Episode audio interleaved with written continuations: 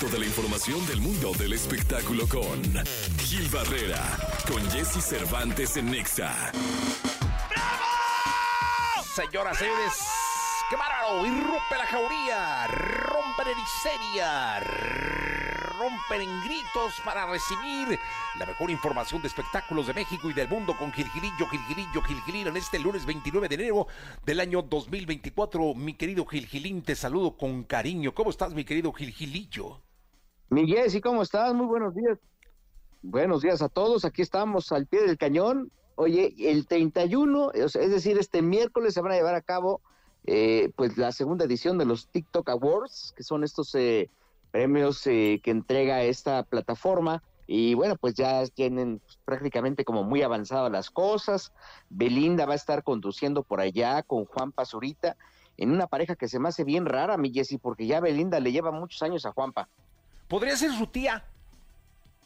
Sí, sí, la verdad es que sí, este, obviamente pues eh, el arraigo que ambos tienen en redes es muy interesante, pero creo que, que aquí eh, no sé qué tan benéfico puede ser para Belinda aparecer eh, con, con, Juanpa porque al final el paso de la edad es, es, es inevitable, la, la brecha generacional es inevitable y bueno, pues vamos a ver a ver cómo, cómo, cómo terminan viéndose esta pareja. Eh, creo que como viene el lanzamiento del material discográfico de Belinda, pues obviamente querían como empatarlo para, para, pues para hacerlo más en grande. Pero creo que sí está bien marcada la diferencia de edades, ¿eh? No, totalmente. Totalmente, mi querido Gilgilillo. No sé si te invitaron los premios TikTok. A mí me invitaron, pero fíjate que me dijeron, oye, podrías entrar solo tú y tendrías que estar parado. Yo la verdad es que no voy mucho a las premiaciones, ¿no? Eh, y luego ya me dijeron, oye, no, los de EXA te sacaron. dije, bueno, no hay bronca. La verdad es que yo sé que Gil Gilillo tiene toda la información. No, no, en este momento en mi vida no es una cosa que tú digas, si no entro a los TikTok Awards, eh, me deprimo de una manera en donde tendría que funarme yo mismo o cancelarme yo mismo. Así que, pues tranquilo, esperaré a que el querido Gil Gilillo nos dé la información. ¿Te invitaron, Gilillo? Fíjate que no, es que invitan a quien quieren, como quieren y en las circunstancias que quieren. O sea, es, es muy raro. O sea, a mí me invitaron, por ejemplo, el año pasado de última hora. Hacia el final me dijeron, oye, ¿sabes qué? Sí, hay un código para poder accesar. Hay que poner un poquito en contexto. La entrega de premios se lleva a cabo en Televisa, pero TikTok renta Televisa. Ellos se encargan de rentar las instalaciones.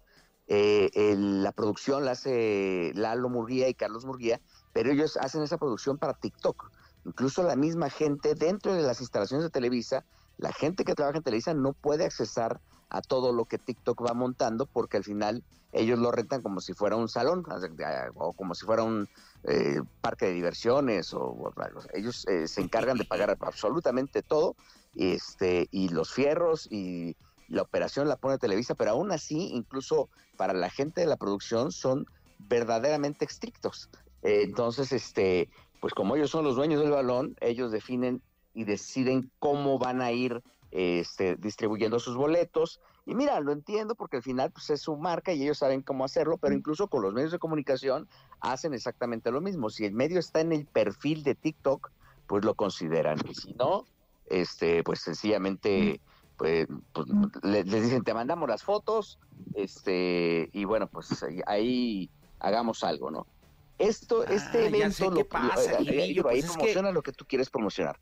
Este evento se planea con las cabezas de TikTok, que entiendo que son, algunas son de Brasil, y, así es como van configurándolo. Pero la verdad es que es un eh, pues acontecimiento interesante por la, por la dimensión de la, de la plataforma, pero creo que sí este, eh, esta forma que tienen de, de operar siempre es atípica, siempre es eh, completamente diferente y sí, te condicionan y condicionan a todos. Y no quiere decir aquí que uno eh, o, cualquiera pues pueda sentirse eh, discriminado, pero también cuando, cuando a la misma estructura de TikTok necesita acudir a los medios tradicionales, pues ahí van y ponen todo sobre, la, sobre la mesa para tratar de, de, de hacer alguna alianza, pero creo que aquí pues siempre siempre tienen este tipo de detalles que no son propiamente los mejores. ¿eh?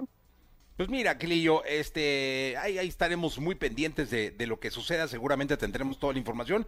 Mañana vienen al programa un par de, de, protagonistas de los TikToks. La verdad es que ya me di cuenta, pues tú y yo no estamos en el perfil. Ya, ya nosotros somos eh, eh, generación Facebook, mi querido Gil Gilillo.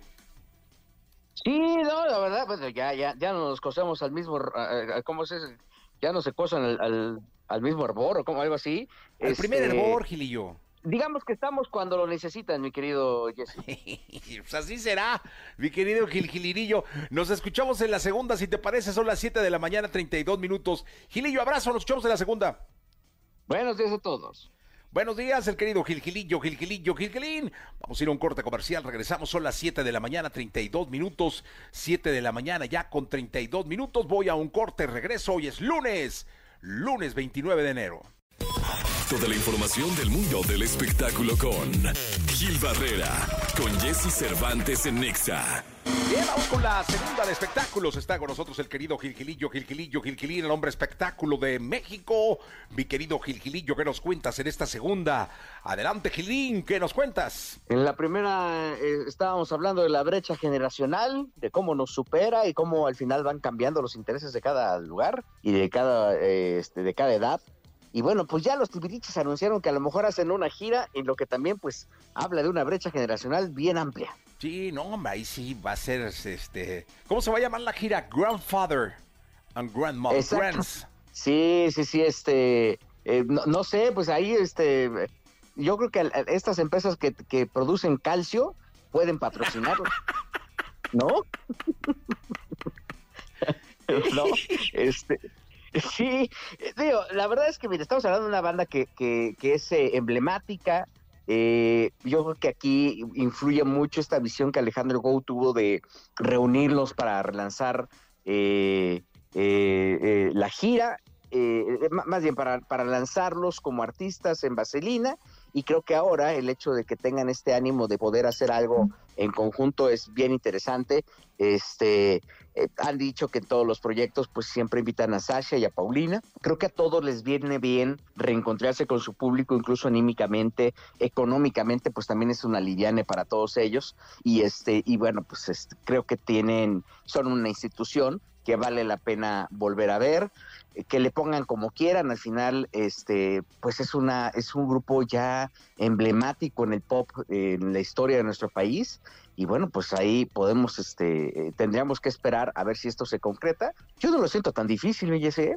No, pues no, no, no, claro que no, no, lo difícil sería traer a Talía, eh, cerrar a, bueno, a la Pau creo que les está costando un poco de trabajo, eh, pero pues, teniendo a Sasha yo creo que ahí pueden negociar bien, ¿no?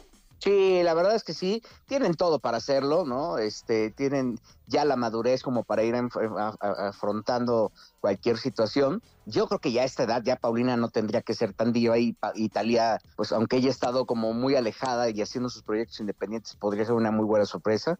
Me gusta como para tres fechas allá en, en estos foros enormes y creo que este, o cinco, o las que sean, pero pues hay que ver. Ahora, no sé, pueden ponerle prófugos del Caltrate ¿No? o algo así. Lo que sí es interesante es ver, a ver, que, a ver si, si llegan a algún acuerdo y bueno, pues este, estar a la expectativa de qué pasaría alrededor de ellos. Eh, en Vaselina están muy arropados, hay un cuadro de, bailarines que los arropa muchísimo y que permite que, que y, la gran producción permite que el público se distraiga viendo otras cosas y también las figuras principales luzcan sin necesidad de exponerlos tanto. Eh, eh evidentemente, en todos, todos los cuadros de, baile que hay, pues obviamente pues, son cansados y eh, la edad siempre influye, ¿no? Entonces, para, para evitar que no, que no desmerezcan, pues los arropan muchísimo. Yo creo que aquí al final tienen una calidad interpretativa, tienen muchos éxitos como para poder hacer algo. Y si se da este reencuentro, mi querido Jesse, yo creo que va a ser uno de los grandes aciertos del año. Oye, por cierto, ya se oficializó la salida, ahora sí, entre los medios de comunicación, entiendo, eh, de Guillermo Rosas, el ex manager de RBD. Eh, Billboard publicó este fin de semana, eh, primero, que ya estaba fuera de la organización y que la gira de RBD había tenido un ingreso de 200 millones de dólares, ¡Hala, madre! 200 millones. O sea, un dineral. Y bueno, pues ahí eh, la, información incluso fue compartida por Live Nation, que fue uno de los de las eh, fue la empresa promotora de esta gira y bueno también ahí dijeron que este que pues ya era oficial que Guillermo Rosas no estaba en, en la en la agrupación y que tenían que arreglar un pequeño conflicto ya sabes de una diferencia de unos centavitos por ahí Sí, caray, pues espero que se arregle pronto porque de verdad eh, Memo puso alma, vida y corazón para que esto pasara y que las cosas terminen de la mejor manera, mi querido Gil Gilillo. Nos escuchamos el día de mañana, si te parece. Estamos en XFM, la Estación Naranja. Un abrazo, Gilillo. Mi Jessy, muy buenos días a todos. Buenos días.